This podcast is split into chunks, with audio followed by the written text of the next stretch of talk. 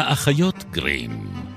נועם מנהיים ואיילד טריאסט יוצאות לתרבות רעה.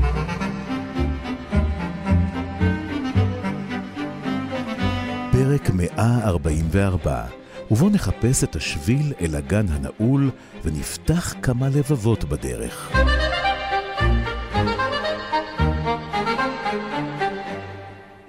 כאשר מרי לנוקס נשלחה לאחוזת מיסלתווייט להתגורר עם דודה, כולם אמרו שמעולם לא ראו ילדה בעלת מראה כל כך דוחה. זאת הייתה האמת. היו לה פנים כחושות, גוף צנום, שיער בהיר ודק והבעה חמוצה. שערה היה צהוב ואורה צהבהב גם הוא, מפני שנולדה בהודו, ותמיד הייתה חולה במחלה זו או אחרת. אביה היה בעל משרה בממשל האנגלי, ותמיד היה עסוק וחולה גם הוא. ואימה הייתה יפהפייה נודעת, שרצונה היחיד היה ללכת למסיבות ולהשתעשע בחברת אנשים עליזים. היא בכלל לא רצתה בילדה קטנה, וכשמרי נולדה מסרה אותה לטיפולה של איה, שהובהר לה שאם ברצונה לשאת חן בעיני הממסהיב, עליה להחזיק את הילדה מחוץ לטווח ראייתה. וכך, כאשר מרי הייתה תינוקת קטנה, כאורה, חולנית ורגזנית, היא הורחקה כדי שלא תפריע, וכשהפכה לפעותה חולנית ורגזנית, הורחקה גם כן. מעולם לא זכרה שראתה פרצופים מוכרים, מלבד הפנים הכהות של האיה ושאר המשרתים ההודים. אלו תמיד צייתו לה, ונכנעו לרצונה, מפני שהמם סהיב הייתה מתרגזת אם בחייה הפריע לה, ולכן, עד שמלאו לה שש שנים, כבר הייתה רודנית עריצה וחזרזירה קטנה ואנוכית, ככל שילד יכול להיות. איזה תיאור מופלא. זאת תיאור. זה באמת התיאור המופלא ביותר שאפשר לשתוך פה. אי אפשר לא לאהוב גיבורה כזאת. נכון. ממש, היא כל כך בלתי נסבלת. לא, והיא ממשיכה להיות בלתי נסבלת פרק זמן מכובד. זה לא שאנחנו אחר כך מגלים שבעצם היא נורא חמודה. לא. הרסו את הילדה הזאת מגיל צעיר, והיא תראה להם מה זה. אבל דווקא בגלל זה... טוב, אנחנו מקדימות את המאוחר. שלום, נועם מנהיים. שלום, איילד טריאסט. אנחנו אחיות גרים, ואנחנו כאן בגלי צהל, ובשלל יישומוני הסקטים. אנחנו בתוך מיני עונת הארקדיה שלנו, מתקרבות לסיומה, סיום שאותו מציין, ההר... הר האבדון שאליו אנחנו מתקדמות. ואנחנו עומדות להקדיש לו פרק, או ליתר דיוק טרילוגיית פרקים, שתוקלט ממש מולכם, מול קהל, שירצה בכך כמובן. ופרטים נוספים יפורסמו בקרוב מאוד. כן, זה יהיה בבית אריאלה, אבל נוכל לומר, בשבעה בפברואר, בשבע וחצי. מוזמנות ומוזמנים להצטרף לקבוצת הפייסבוק שלנו, ששם אנחנו נעדכן על כך, נפרט על כך יותר. אז אנחנו צועדות במרץ, ארץ בשביליה של ארקדיה, אותה ארץ קסומה שבה מתרחשות רבות כל כך מעלילות ספרות הילדים הבריטית של סוף המאה ה-תשע עשרה וראשית המאה ה-עשרים. אני תוהה אם טולקין אגב היה מוכן להסכים איתנו בהגדרה של פרנסס הודסון ברנט. אני לא הולכת לריב איתו עכשיו, יהיה לי זמן לעשות את זה אחר כך. האם זהו סיפור פיות? האם זהו פרי טייל? ואנחנו נטען שכן. אם את כבר פתחת את זה, אז אני חושבת שבמידה רבה כן. זאת אומרת, אני חושבת שהתשוקה של טולקין, שאנחנו נרחיב עליה כשנדבר עליו, על מה שאפשר להגדיר כקאנטרי סייד האנגלי, האהבה שלו אליו, הערכה שלו כלפיו, והאמונה שיש בו משהו שאולי אינו קסום, אך הוא מופלא. כל אלה היו חלק מאוד חשוב בכתיבה שלו ובאישיות שלו. מעטים הספרים שחוגגים את הדבר הזה יותר מסוד הגן הנעלם, שהוא הספר שמתוכו קראת ושעליו אנחנו נדבר. זהו, אני חושבת שיש משהו באמת בקסם של הטבע.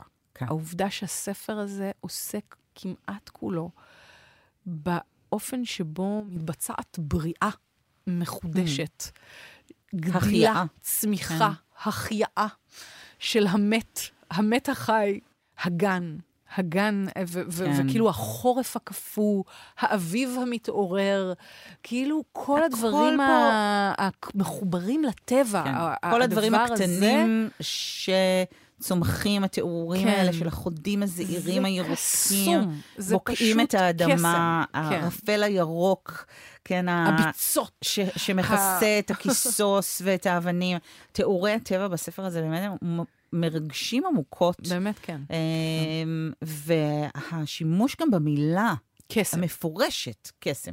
נכון. שוב ושוב ושוב אנחנו פוגשים אותו. הכוח הזה, יש ממש לקראת הסוף, איזה רגע שבו זה נאמר, אולי הכי במפורש שיכול להיות, כשאימא של הפן השכונתי החביב שלנו, דיקון, אותו חצי ילד, חצי קוסם חיות, משביע נחשים, באמת אל הפרא. ילד טבע, ילד טבע כזה, כן. הוא חצי מלאך בעצם, זה מה שנאמר. קולין, אחד הילדים פה אומר עליו, אם הוא כזה, זאת אומרת, מדברים עליו כמלאך במפורש, אז אמא שלו מופיעה, זה לא ספוילר, לקראת סוף הספר, והיא אומרת, הדבר הזה שעושה שהזרעים יגדלו ושהשמש תזרח, עושה אותך ילד בריא, וזה הדבר הטוב, והדבר הטוב זה מודגש, כן? זה לא כמו שאנחנו הטיפשים חושבים שזה משנה אם יקראו לזה בשם אחר. הדבר הגדול, הטוב, לא מודאג מזה בכלל, תבוא ברכה עליך, הוא ממשיך לעשות מיליונים של עולמות, עולמות כמו שלנו. אף פעם אל תפסיק להאמין בדבר הגדול והטוב. הוא היה מאשר, אני מרגישה, אני מרגישה, אני מתעלת עכשיו את טולקין. הניחי לו, הניחי לו. יהיה לנו עוד מספיק זמן לדון בו. אבל כן, יש כאן קסם שעולה על גדותיו, למרות שבעצם אין כאן קסם בכלל. מה שיש לנו כאן זה את הילדה האומללה הזו, שאף אחד לא אהב. ואף אחד לא אוהב, היא מוזנחת לנפשה. תראי, יש שם התיאור ההתחלה, אני לא זכרתי את זה, אני מודה. גם אני לא. יש שם תיאור שאם הזכרנו בפרק הקודם את הזיקה המסוימת שיש לפרנסס הודג'סון ברנט לדיקנס, שאני מניחה שהיא קראה בילדותה. זה תיאור שהיה יכול להשתלב מצוין באוליבר טוויסט או כל ספר אחר שלו, שזה התיאור של המשפחה שלה וכל משק הבית, גוססים ומתים מחולרה בזמן שהיא מתחבאת איפשהו בבית. זה אחד הדברים מזעזעים. עכשיו אני אגיד לך מה קרה לא מזמן. אני הייתי עם ביתי הקטנה, וזכרתי שהיה סרט על סוד הגן הנעלם, בשנות ה-תשעים, מתישהו, וזכרתי אותו בתור סרט כזה לא מזיק וקסום, וזה היה פחד אלוהים, זה מתחיל בבית ההודי הגוסס. אוי ואבוי. והילדה הזאת היא כמו מין פרח חיה שנשארה לבדה, מוזנחת, לא יודעים עליה בכלל. כן, היא סודית. היא בעצם שורדת לבדה בתוך בית גוסס שכל המשרתים ברחו ממנו. ככה נפתח הסיפור הזה. עכשיו, אני חייבת לומר שאני הדחקתי את הדבר הזה. אני הדחקתי את הפרק הזה. אני זכרתי שהיא הייתה מכוערת ורעה בהתחלה. אבל את זה שהיא עברה את החוויה ה... חוויית בית האימה הזה, אבל זה נורא... זה לא זכרתי. אבל זה נורא נורא נורא חשוב. זה קיים שם. כי אני חושבת שזה מה שממקם, אם דיברנו בפרק הקודם, על למשל נסיכה קטנה ולוד פונטלרוי, בתור סיפורי סינדרלה. כן, שהם ישויות מושלמות מהרגע הראשון. והם נורא מושלמים. מה שיש לנו כאן זה סיפור אימה גותי לילדים. נכון. זה לפי כל החוקים והכללים. יש לנו את באמת המוות הזה, כמו במסכת המוות האדום. כן, יש את המגפה הזאת, שמחסלת שם את כל המשפחה, והיא נשארת שם החבויה, וזו ילדה שכשהם מוצאים אותה, הם בהלם, כי הם, הם היו בטוחים שהיא כמעט אה, אגדה בעצמה. כאילו, היו דיבורים על ילדה. כי אף אחד לא הראה אותה. הם לא היו בטוחים שיש ילדה, ואז היא מגיעה לאחוזה הענקית הזאת, והקודרת. של דוד שלה. של דוד שלה, שהוא נכה. ואז יש את הגיבן, חדרים שאסור להיכנס אליהם, הגן הזה. מאה חדרים, הכל כאילו כמו... טיפולוגי לגמרי, מין כחול הזקן כזה. יש... צרחות בלילה. בדיוק, זה הכי ג'יין אייר. היא שומעת את הבכי, ואומרים לה שזה לא בכי, זה גס לייטינג מטורף כמובן. אומרים לה שזה לא בכי, זה הרוח של הביצות, כי זה נמצא כמובן באמצע הביצות. זה ממש, זה גותי. לגמרי. בשורשי שורשיו, אבל אז... ואז? וגם אגב, כל הזמן אומרים לה בפרצוף, את מכוערת, כן. את בלתי נסבלת. כאילו, היחס של המבוגרים אליה הוא נוראי, והיא, וזה לא, לא וזה... נותן לה הנחות. כלומר, עדיין היא מוצגת בתור ילדה בלתי נסבלת. נכון, אבל גואלית. זה גם חלק מכוח העל שלה. כן, מכיוון שכשהיא בסופו של דבר היא מגלה מה זה הבכי הזה, וזה הילד העוד יותר מוזנח ממנה, כי יש לו אבא כן. חי, שיכול היה לכאורה, אבל הוא כמו, זה, הוא נורא נורא נורא הזכיר לי, אחת הדמויות שוברות הלב ביותר בספרות הילדים העברית. כן. ספר שאני מאוד אוהבת של נורית זרחי, ה... מופלאה, שנקרא יוני והסוס. כן, ויש שם דמות של ילד שהכינוי שלו הוא משרת הצער, וכולם קוראים לו רגל אנפילה, כי יש לו גרב אחת, ואבא שלו מרחיק אותו מעל פניו אחרי שאימו מתה, כי הוא מפחד שגורלה יהיה כגורלה. מרי שלי. כן, שגורלו יהיה כגורלה. אז שוב, התחברת לגותיקה של הדבר. לגמרי. אז גם כאן יש לנו את קולין, שאבא שלו רוחק ממנו, כי הוא מאוד דומה לאמא שלו, והוא מפחד שהוא ימות כמו שאמא שלו מתה. זה נורא. או שהוא ירש את הגיבנת שלו כמו שיש לו. הפסיכולוגיה, כאילו באמת, אני חייבת לומר... שובר לב. לעומת שאר הספרים, ואני כן צריכה להיות כנה עם עצמי כן. ו- וזה. שאר הספרים נקראים כמו אגדה מאוד לא מושלמת, לפעמים... או מושלמת מדי. או, או, כן, מושלמת מדי, זו כן. הכוונה בעצם, שהם כאילו סוחפים, אבל ברמה מאוד ילדית, ולא באמת, מר... כאילו... משהו ברגע שלהם הוא מאוד מלודרמטי, הוא מאוד קצת מוגזם, לא אמין לפרקים, או הרבה לא אמין. ולעומת זאת, באמת, סוד הגן הנעלם הוא ספר ברמה אחרת לגמרי. מרגיש שהוא מגיע ממקום כל כך יותר בוגר מבחינת הכתיבה, כל כך הרבה יותר קרוב לליבה. כשאת חושבת על זה שקולין, אותו ילד מוזנח וספק נכה שהגן... ומרי ודיקון וכל החיות שלו, הטבע מצליח להחזיר אותו חזרה לבריאות לחיים. ולחיים, ולחשוב על זה שהוא מבוסס בעצם על ליונל, כאילו על הבן, הבן המת, המת של, כן. של פרנסיס. זה... באמת שובר לב. זה הרגע הזה שהם... זה הרגע שבו הביוגרפיה ככה נותנת את האקסטרה קיק של הכאב, בתור אימא לקרוא את זה פתאום, ואז לראות את הדמות הזאת ואת ה... כאילו יש משהו מגי, בניסיון לכתוב את זה. זאת אומרת, כאילו אם אני אכתוב את זה, אולי הילד הזה יחיה בי עוד פעם. אפרופו מרי שלי, אבל הרגעים האלה שהוא בתוך הגן והוא אומר להם, אני מרגיש שאני יכול לחיות לנצח. וואו.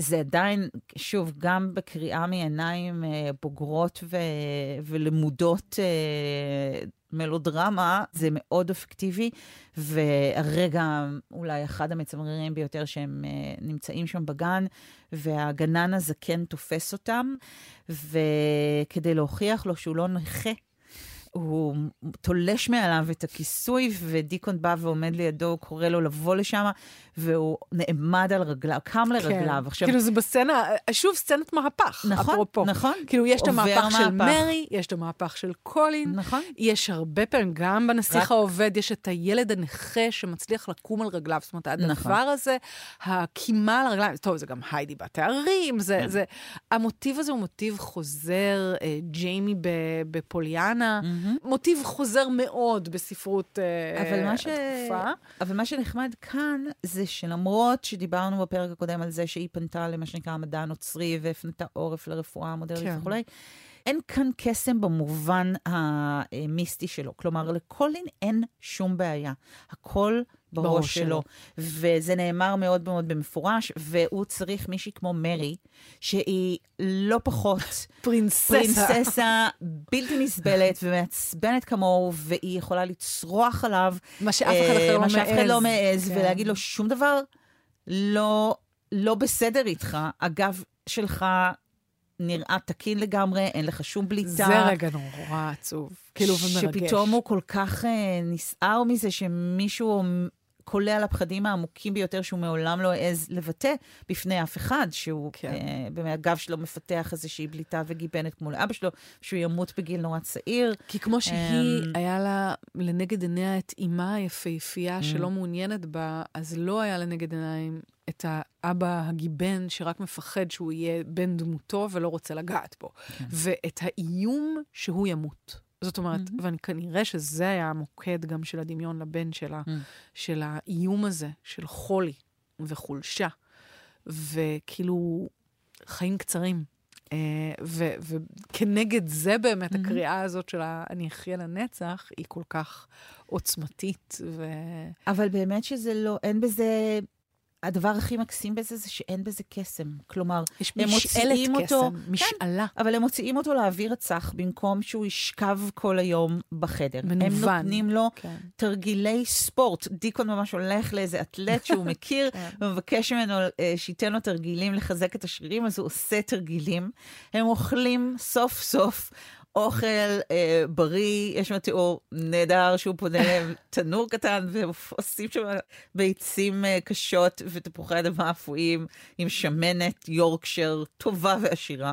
Oh. אז הם, אוכל, הם, הם פשוט חיים, חיים בריאים לראשונה לטבע. בחייהם, קרובים לטבע. לטבע כן. אה, ואגב, טבע פעילים. אנגלי. לא טבע הודי, למשל, שמושג פה רע מאוד. שהוא חולני וצהוב. שהוא לא רק חולני וצהוב, אלא מסוכן לילדיהם של הממסהיבים והממסהיבים. ובגלל זה, אגב, הם נשלחו כל כולם, ויצרו טראומה לדורות של סופרים. הכל פה מעגלי, כמו שעצב עליהם. אנחנו חוזרות כל הזמן לנקודת הפתיחה שלנו. בניגוד לקיפלינג, הייתה בה מעט מאוד הערכה לטבע שאינו טבע בריטי טוב. כן, כן, בדיוק. הטבע המתורבת. הטבע המתורבת. המבוית שלנו. כן, למרות שהביצות פה כן מוצגות כטבע פראי, אבל יש פה כן הרבה גם איזשהו דיבור, בלי להגיד את זה באופן, זה סוג של גנטיקה של הנסיכות הטבעית הזאת, כאילו מיהו בן הצולה, ובואי, גם זה קיים פה כל הזמן בין השורות. מצד אחד, כאילו יש הערכה נורא גדולה לבני יורקשר החזקים והמקומיים, כן. שחיים קרובים לטבע, אבל בספרים אחרים אולי זה יותר, יותר ברור. בספרים אחרים אולי זה יותר ברור, שיש לה כל הזמן איזושהי ציפייה מעמדית כזאת, שבני האצולה האמיתיים, אלה שלא הושחתו, אלה ששמרו על ה... על זרע הכבוד, גבורה, זה קיים בנסיך העובד מאוד חזק, זה קיים בשרה, עם הנסיכות התמידית שלה, בדיוק. זה משהו מולד, זה משהו שהם כאילו נוסעים איתם, זה היופי שלהם, זאת אומרת, היופי נובע מהתכונה, מתכונת האופי, יותר מכל דבר אחר, ולכן גם הטרנספורמציה, המהפך הזה, שהופך את מרי ליפה, ואת קולין ליפה, וזה כל הזמן מדובר, הם מתחילים כיצורים כאורים, חלשים, גוססים כאלה, mm-hmm. והופכים להיות ילדים יפים. כן. וזה מאוד מדובר כל הזמן, ונאמר על שניהם. הם גם מזהים את זה אחד באחרת. בשני, נכון, כן. והטרנספורמציה הזאת כל הזמן קורית, בגלל שינוי האופי שלהם. זאת אומרת, השינוי הפנימי מוליד שינוי חיצוני, וזה כאילו אה, קצת כיסמה של האהבה, נקרא לזה, כמו ש... אגב, באמת יש מחקרים שמראים שהמוח שלנו מגיב אחרת לאנשים שאנחנו אוהבים. זאת אומרת, אה, יש פה ממש אה, שינוי באופן שבו הם אה, נראים לנו. זה ההפך מסיפור בראשית. כלומר, הם, אה, הם אדם וחווה, in an age of innocence, כן, הם עדיין בתקופה, בתקופת התום שבה הם כמו ילדים. כן. הגן. הגן. הגן הסגור, הם הגן הנעול. נכנסים אל תוך הגן, במקום שהם מגורשים ממנו. האנטי, האנטי נחש. הוא האנטי נחש, כן. בדיוק. כלומר, הוא מציע להם את, ה, את הפרי, כן, הוא מציע להם את ה... הוא מביא את הציפורים, שהם יכולים לקרוא להם בשם... הוא מזמן את החיות לתוך הגן הזה. הוא עץ החיים. את פשוט תעברי על כל אלמנט. אני פשוט חושבת עכשיו. הוא המלאך עם החרב. לא, סתם. לא, אבל באמת אני פתאום חושבת על זה, זה כאילו העץ, זאת אומרת, זה כאילו גן העדן, אם את אומרת את זה, פתאום הדימוי הזה מאוד מגניב בעיניי, שזו תמונת מראה של מה היה קורה, אילו לא היינו אוכלים מעץ הדעת, אלא היינו אוכלים מעץ החיים. אבל העץ שם, העץ החיים הוא גם הפוך, כי עץ החיים שם הוא עץ המוות. זה העץ שאימא של קולין התנדנדה ממנו, ונפלה, ונפלה. ומתה, והעץ הזה הוא הדבר היחיד בכל הגן שמת. שמת, כן. אה, ויש שם הרגע נורא נורא יפה שדיקון ומרי כאילו מקווים שהוא לא ישאל על זה שום דבר, הם לא רוצים להגיד לו כלום. ובתוך הגן הזה הם יכולים להיות כילדים, הם נכנסים לתוך איזשהו מרחב, שהוא המרחב האמיתי של ארקדיה, של לחזור להיות ילדים לנצח, כן, לחיות לנצח נצחים. ואף אחד לא הולך להחזיר למרי את ההורים שלה, אבל, ואף אחד לא החזיר לקולין את אימא שלו, אבל זה לא משנה. כלומר, יש להם קודם כל את האימא החלופית, כן, את אימא של דיקון, שכשהיא רואה אותו ישר, עכשיו זה גם ספר מאוד... הם כל חי. כן, אבל זה ספר שהוא נורא על פני השטח. זאת אומרת, היא אומרת לו, הוא אומר לה, הלוואי והיית יכולה להיות אימא האמיתית שלי. זה אין סאבטקסט בדבר הזה, זה מאוד on the surface. אבל זה המקום שבו, כמו בסצנת הבריאה של נרניה, כן, שאסלן קורא שמות לכל החיות, והם פתאום... נושף. פ... נושף בהן, והם פתאום החיות לדבר. אז גם כאן יש לנו את אדום החזה, שהוא כמעט על גבול לדבר. מה החיה הראשונה שדיקון, שהוא סלש מלאך אלוהים, פן, פן, כן, הסה, שהוא כן. מביא לה אותו אה, סה נוצרי שהיא כן. מחזיקה בזרועותיה בפעם הראשונה. ו- האלגוריה ו- הזאת שזורה כאן לגמרי. לכל האורך. ויש כן איזשהו רגע של קסם שהוא על הסף ה- כזה על-טבעי, שבאותו רגע שבו אה, קולין קם בגן, אבא שלו חווה איזושהי אה, התגלות במרחק. מרחק של ארצות. ג'יין אייר. נכון, נכון, זה לגמרי ג'יין. ג'יין, ג'יין, רוצ'סטר צועק לה, והיא שומעת אותו רגע לפני שהיא הולכת להתחתן עם סנט ג'ון, בביצות שם. נכון, זה הביצות, זה הרוח של הביצות. בדיוק. רוח הרפאים שמרחפת על פני הביצות, איכשהו חוצה את האלפים וקוראת לאבא. והוא נמצא, אבא שלו, איפה הוא נמצא? בדיוק במרחב הגותי של... מהצד השני של האלפים, באיטליה, כן. במחוזות האקזוטיים האלה, ומה הוא שומע? הוא שומע את הקול של אשתו המתה, אומרת לו, תחזור אל הגן, אל הגן, אל הגן, לגן. שזה ההתחלה והסוף בעצם, כן. הגן הזה, כי הוא באמת הכי קרוב שאנחנו יכולים להגיע לאדמות, לארקדיה האמיתית, לגן נכון. העדן, ולכן היא כל כך שייכת לעונה הזאת. לגמרי, לא. באופן כמעט, באמת, קסום, מיסטי. מיסטי, כי יש משהו גם בכל הגילוי של הגן, שעוד mm-hmm. אפילו לא עסקנו בו, על הגילוי של המפתח, באמצעות הציפור, שפתאום, שהיא הדמות הראשונה שמחבבת את מרי, הציפור. אדום החזה, שהוא גם סוג של סימבול אנגלי מאוד.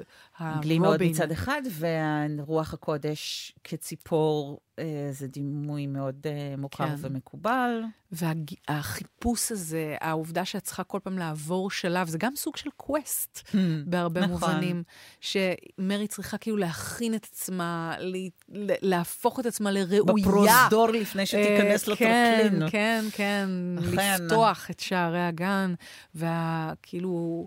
האופן שבו הם מכינים את הגן לבואו של קולין. איזה דימוי באמת, חזק זה. זה דימוי זאת אומרת שהם מסיתים שמסיתה את הכיסוס שצומח כן. על הדלת, ומכניסה את המפתח, המפתח, החלוד הזה שהיא חפרה ומצאה באדמה, ונכנסת אל המרחב הזה. זאת אומרת, יש בזה קסם שהוא נצחי. זאת אומרת, נכון? אני חושבת ש...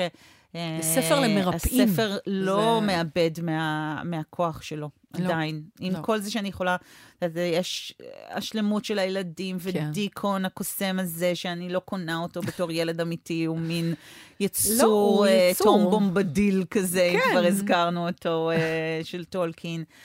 אבל זה עובד. נכון. לא, אני חושבת שדיקון מוצג גם בתור סוג של ילד קסם במרחב שבו הוא חי. זאת אומרת, כל אדם שרק מעלה את שמו, על דעת שפתיו מחייכים, והוא המפתח. אה, טוב, דיקון. זאת אומרת, הוא המפתח לגן שבלב כזה. כי הוא הקשר בין האדם לטבע. וככה הוא מוצג, והוא מוצג כשלמות מוחלטת, הוא הכי קרוב לסדריק. כן, כן. בתיאור שלו.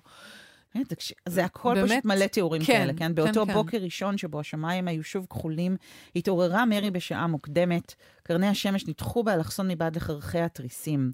היא הרימה את התריסים, הוא פתחה את החלון עצמו, ומשב אוויר עז, רענן ומבוסם הסתער עליה. הבת הייתה כחולה, והעולם כולו נראה כאילו קסם מתרחש בו. רגע, מאיזה תרגום את קראת? אני קוראת מהתרגום עם האיורים המהממים של ליאור גרוסמן, והוא התרגום של עידית שורר, שיצא לאור בכתר. ואני קראתי מהתרגום של גרי עני של הרפתקה. אז כן, יש לנו באמת המון, יוצאו המון המון תרגומים לספר הזה, זה רק מוכיח אולי כמה הוא עדיין חי, קיים, נושם. ולא קל לתרגם אותו, יש כאן הרבה מאוד, לא רק הגה של יורקשר, אלא עיסוק בהגה של יורקשר. נכון, נכון. זאת אומרת, מרי מנסה להשתמש בה כדי להראות שהיא אחת מהחבר'ה, כזה... אפרופו שפה ובריאה. כן. אבל אנחנו... על זה עוד אנחנו נדבר, על בריאה, ותת בריאה, ושפה. ו... באיזשהו ו... שלב אנחנו כן, נהיה חייבות כן. להפסיק לעשות טיזינג. נכון, זה פשוט יקרה. אבל זה לא היום. בשבעה בפברואר. זה לא יקרה היום. כן. כן.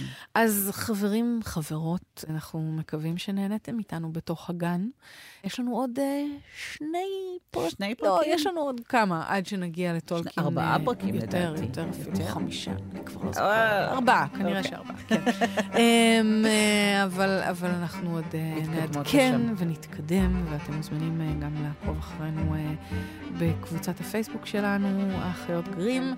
תודה נועם מנהיים. תודה איילד טריאסט. תודה ניבי רוקר, ואנחנו נתראה בשבוע הבא. ביי ביי.